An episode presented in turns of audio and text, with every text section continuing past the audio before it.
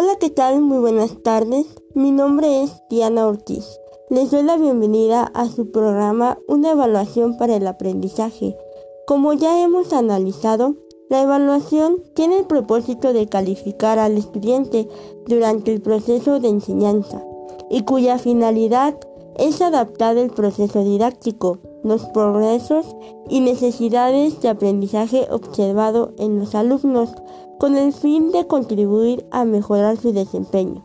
Los docentes realizan ambos tipos de evaluaciones, evalúan para ajustar la enseñanza y brindar orientaciones a nuestros estudiantes y al mismo tiempo evalúan para calificarlos. El tema de hoy es la evaluación formativa.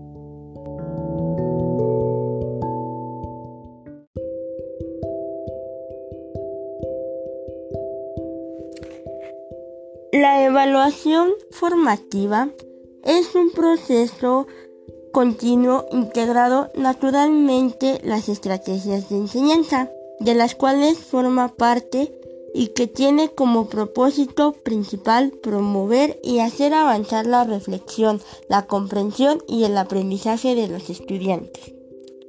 Si se aplica adecuadamente la evaluación en el aula, puede motivar a los estudiantes renuentes e involucrar a los desinteresados.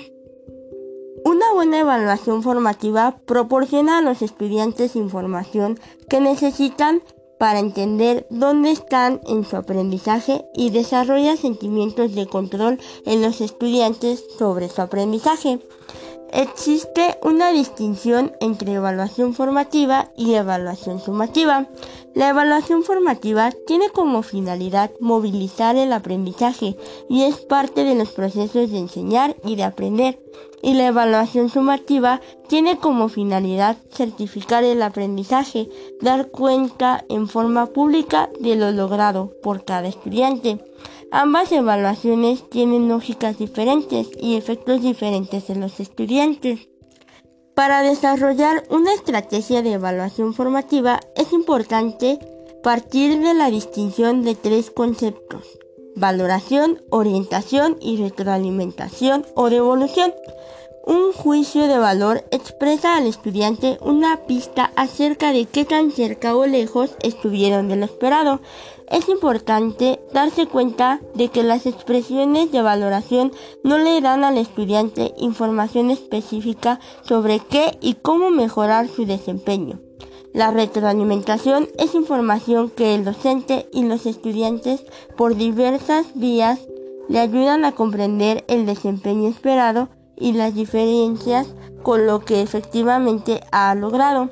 Una retroalimentación debe tener las siguientes características. Es frecuente y continua. Comunica principalmente mediante un lenguaje descriptivo. Brinda al estudiante evidencias concretas sobre su trabajo que le permita confirmar o no la pertinencia del mismo. Ofrece ejemplos o modelos de tareas similares que satisfacen los criterios de calidad.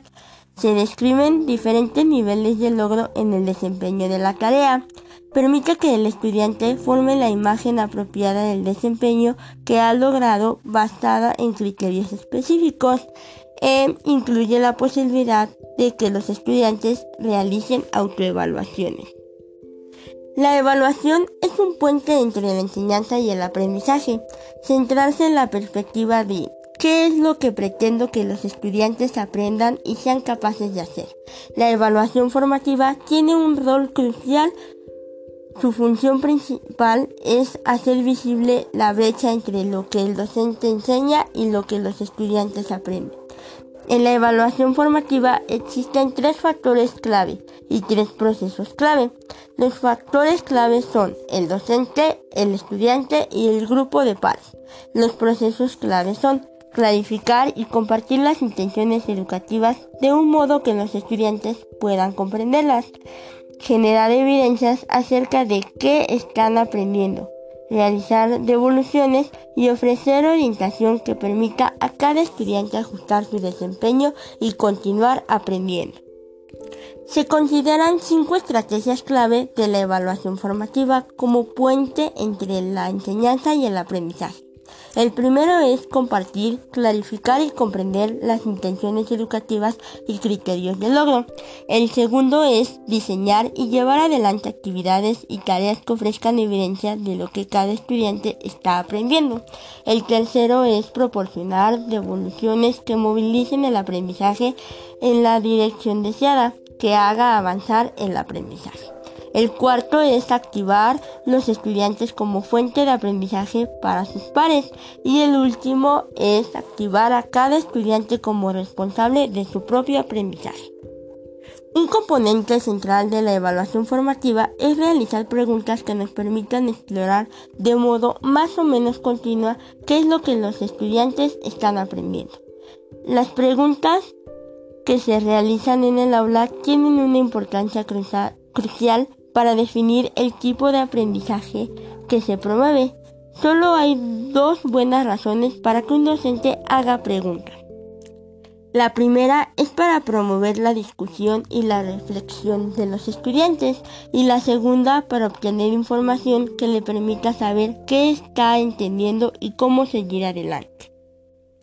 Estas preguntas del docente juegan un doble rol generan reflexión en los alumnos y le abre al docente ventanas hacia el pensamiento de los estudiantes. Las buenas preguntas son claves para la enseñanza, pero a la vez algo difícil de lograr. También es importante la forma de plantear las preguntas en el aula. Algunos docentes tienen tendencia a dirigir preguntas a un grupo reducido de alumnos. El resto suele desconectarse de la clase. Algunos atienden un rato, levantan la mano para responder algo que saben y luego se dedican a otra cosa porque saben que ya no se les volverá a preguntar. Una estrategia clave de la evaluación formativa es proporcionar a los estudiantes devoluciones que movilicen el aprendizaje. El docente usa la devolución para promover que el estudiante avanza más allá del punto en que se encuentra en la medida de, sus posibilidades. Un aspecto importante a tener en cuenta es el modo en que cada estudiante recibe las devoluciones. Se debe asegurar que las devoluciones ayudan a los estudiantes a percibir sus capacidades como incrementarles y no como fijas. Y ha pensado en que siempre es posible aprender y mejorar paso a paso a su propio ritmo. Uno de los propósitos principales de la evaluación formativa es lograr que el estudiante se involucre con el aprendizaje y asuma cierto grado de control directo sobre sus formas de aprender. Hay dos elementos centrales para incrementar las posibilidades del aprendizaje de los estudiantes. Una de ellas es la motivación. Existe una distinción entre la motivación intrínseca y la motivación extrínseca. Estamos motivados intrínsecamente cuando hacemos algo por la satisfacción interior que nos produce y estamos motivados extrínsecamente cuando hacemos algo con el fin de obtener alguna cosa externa que está más allá de la actividad. También se encuentra la metacognición, donde se ayuda a cada estudiante a que aprenda a aprender y a que tome conciencia de que las cosas le ayudan a aprender. Una herramienta que se considera importante en la evaluación formativa son las rúbricas. La construcción de estas herramientas es pensar en términos de lo que se espera que los estudiantes sean capaces de hacer con los contenidos curriculares. En sentido más amplio, lo que uno se propone a trabajar con ellos. Necesitamos pensar menos en términos de correcto, incorrecto o de logrado, no logrado, y pensar más en términos de aproximaciones sucesivas lo que esperamos de nuestro estudiante. Es importante pensar no solo en términos de enseñanza, sino en términos de aprendizaje.